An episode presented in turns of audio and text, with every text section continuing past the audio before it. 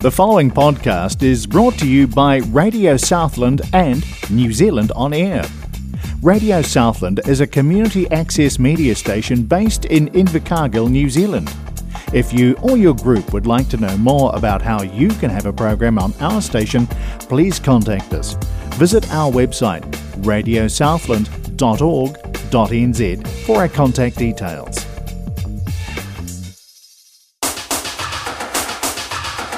Hi guys, it's Mike here again from the Community Law Centre, and um, with me again today for the hopefully it could be the final session on family law. Um, we've got Jono and Rishi from Wood Evans Brian M. Hi guys. Hello. Thank you again for coming in and finishing off this um, session, and hopefully our final session on family law. But I do appreciate the amount of time you guys have put into coming in each each month to do this. Um, it's very much appreciated. No problem. Awesome. So anyway, um, for our listeners out there, uh, if you have any questions um, or you would like an appointment uh, with regards to what's discussed today, uh, by all means make one, and I will fill the, in with the details of that later on. Um, but just please remember that all the information that is shared today is just that information and should not be considered legal advice. For legal advice on your specific topic, please feel free to give us a call. Again on 03 2143 um, to make an appointment either to talk to one of our team or to have an appointment with one of our volunteer lawyers on your specific subject. So, guys, we'll get back into it. Um, and we will just again touch on where we left off last time, which I believe we were finishing up with agreements. Is that right? Child support, yeah. So, um, having to deal with monies and, and who has control. So can we just of roughly who decides the amount of monies payable? Uh, you can either decide that between yourselves, or um, there's a very helpful IRD scheme that you could enter into. Um, you can, I mean, actually, something I probably should have mentioned last time was that you can actually get a rough sort of calculation and plug in your numbers and whatnot into the IRD website and figure out what approximately you'd have to pay and from there you probably could enter a private, private arrangement if you wanted to so you're not bound by this IRD scheme but um, in terms of who pays it's nine times out of ten it's usually the parent that um, is only having contact with the child so um, I think we sort of agreed that communication yeah. is the biggest key for this and getting both parties on board if we can. Okay, thank you for that, Rishi. So, are there different things um, a, a, parent has to do when or if the violence or abuse has occurred, um, and what constitutes abuse, I suppose? Yeah, um, not so much a nice topic, but um, a very good question. Uh, the law recognises the importance uh, of uh, safety on the children. So parents should be definitely mindful uh, and uh, take all appropriate steps to, to make sure any care or contact arrangement between um, the other parent and the child or children occurs in a safe way um, if there has been uh, violence or abuse issues at play. Uh, this is a very difficult situation and uh, does depend on the circumstances. So I, I do recommend anyone uh, with this sort of concern uh, should seek uh, some legal advice uh, in the first instance as how to best structure their care arrangement. So, um, sorry, just in relation to what constitutes abuse. the Family Violence Act in New Zealand it recognises violence as being physical abuse, sexual abuse, or psychological abuse. Uh, at a basic level, it, it, can be seen as any type of behavior by one person that is uh, designed uh, uh or geared towards controlling or dominating the other person. Um, so, controlling or manipulative behavior um, can also fall into that psychological abuse category. Mm. And something John um, also didn't mention is verbal abuse as well. You can't just go send a nasty text message and not think that that's right. abusive or yell at someone in a nasty way. And that would potentially come under like that would depend on the context or, or the situation where it occurred, would it not? Well, yeah, I mean, Mike, um, there is I see it quite a lot in terms of the different arguments that get raised in the in the family violence disputes um, where it's sort of tit for tat. um, and one person's just pushing the other person's buttons. Uh, but the court is very clear that um, uh, how it started or who initiated it um, is um, is uh, not so much a factor. It's it's just that any family violence in any shape or form is not okay. Right. So if I'm unsure about whether it constitutes abuse, let's say psychological or um, manipulative, because you don't really know until someone else points it out to you, really, to be Mm. fair. Do I just rock up to the police or do I go see a lawyer? Do I ha- how, what's the best way? Because obviously I'm upset today. Yeah. Tomorrow I'm probably not, especially if I've had sobered up. Mm. And and I, I, I use that not just to be smart, but Mm. Um, it's usually when other things happen is Yeah. when you know. Yeah. So, So what, what's the, the process? I suppose. Yeah, so I mean, um, the most important thing is that if you are uh, fearing for your safety or you've got concerns about that, I do think um, the the police uh, is your first port of call. Um, if you feel as though you're in immediate danger, um, but um, there is um, a, a well-known understanding that um, there is a uh, cycle of family violence, and uh, people that are in that cycle, um, it can be very difficult to get themselves out of that situation. So, um, trying to talk to your friends or your family uh, about um, the issues that you're facing. Um, they might be able to give you the support that you need to to make some meaningful changes.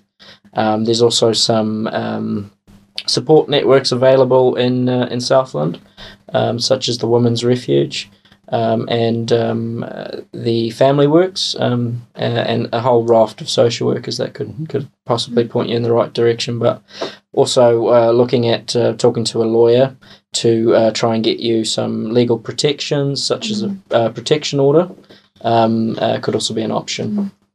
Alrighty, thanks for that, mate. How, so, how much input do, do the children actually have in regards to how things are, um, are to happen regarding their care or, or who they're going to live with?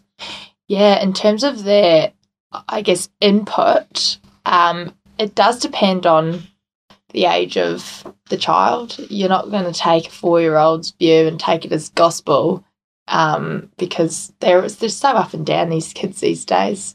Um, but if you have an older child who's, say, 14, 15, um, they do have a lot more say um, in who they want to live with and how things um, go. But um, the important thing is that the child's view is important, um, and everything that should be done should be in the best um, interest and welfare of the child. Um, but you've also it, there's a fine line between letting a child run your life and being the parent that makes the decisions that you think are best for this child, but you definitely do have to take into account their view. Um, like you're not going to go, you, you're not going to tell your child who's been telling you that they want to go live with dad. You're not going to tell them no, no, no for no reason at all. If they're saying I want to live with dad because, um, I know we, I'm enjoying the time that I'm spending with him, or I want to spend more time with dad, um, because I'm I'm at the age where I'm bonding with him really nicely and, and getting along quite well, then you do have to sort of take that into consideration. Um, it's that whole child focused Mm-hmm. view. So there is um, a discussion came up here a couple of weeks ago where what age, when does a child stop being a child? When, when Mm. do the courts stop having say Yeah. child?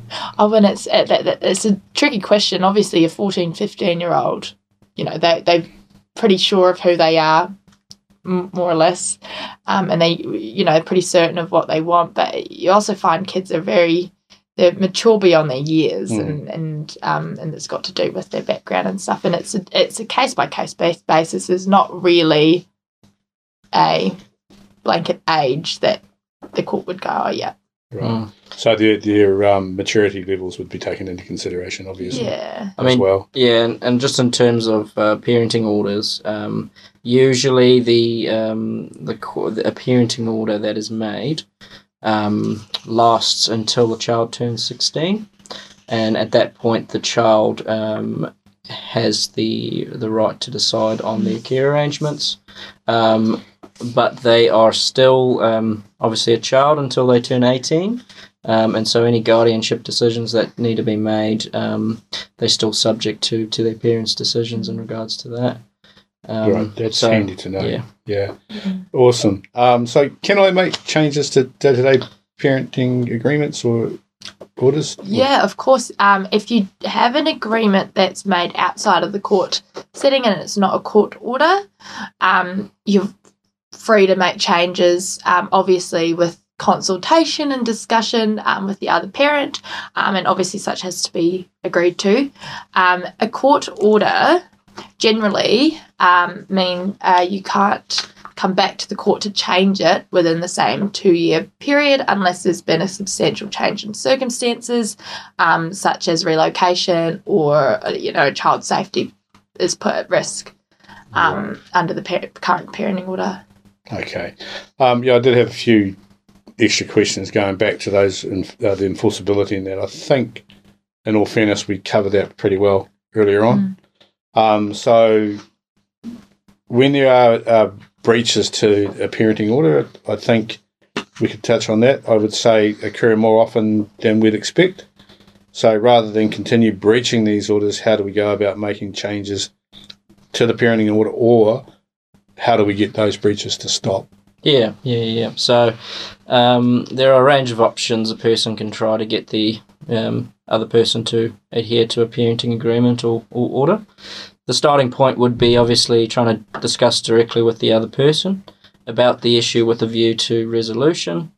Uh, if that fails, maybe the assistance of an independent person could help, and that's where um, usually family dispute resolution uh, is a good option. You'll get an independent uh, person uh, that Mhm. can uh, help you to put everything on the table and uh, try to reach uh, reach a, an agreement.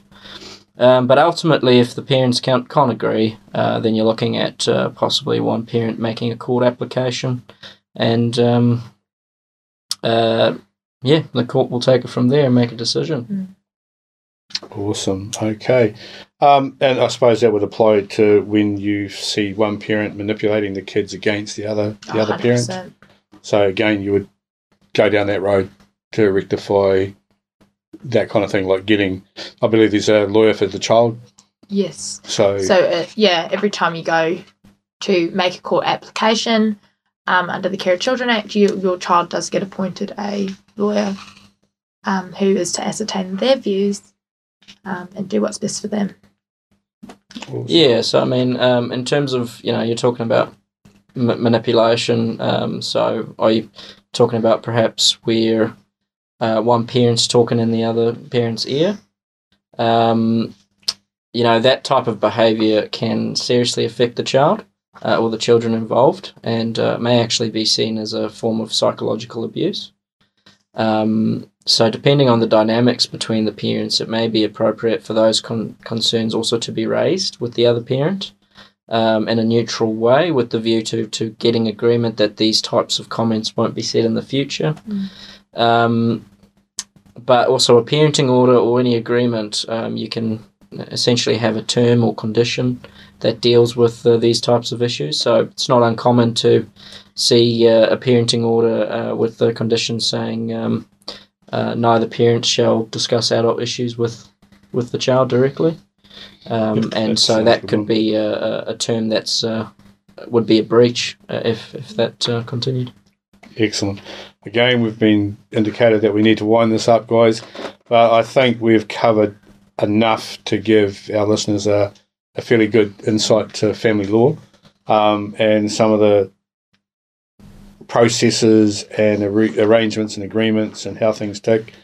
Um, and I sincerely uh, thank you guys for coming in and, and spending the time over these past few months to, to bring this to, to fruition for us.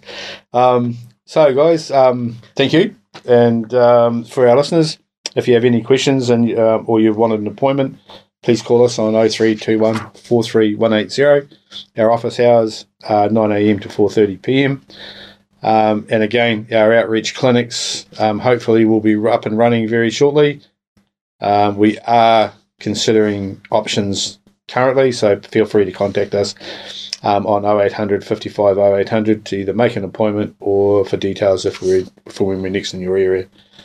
And of course, if you'd like to discuss your circumstances directly with Jono or Rushi, um, or at the team at uh, Wood Evans Brian Lamb, feel free to contact them on 2182 833, or you can check out their website or Facebook page. Once again, thank you guys, and I do sincerely appreciate your time and efforts. It's been a pleasure, Mike. Thank, Thank you, Mike. The preceding podcast was brought to you by Radio Southland with the support of New Zealand On Air. Their funding of accessmedia.nz makes these podcasts available. To find similar programs by other stations involved, go online to accessmedia.nz.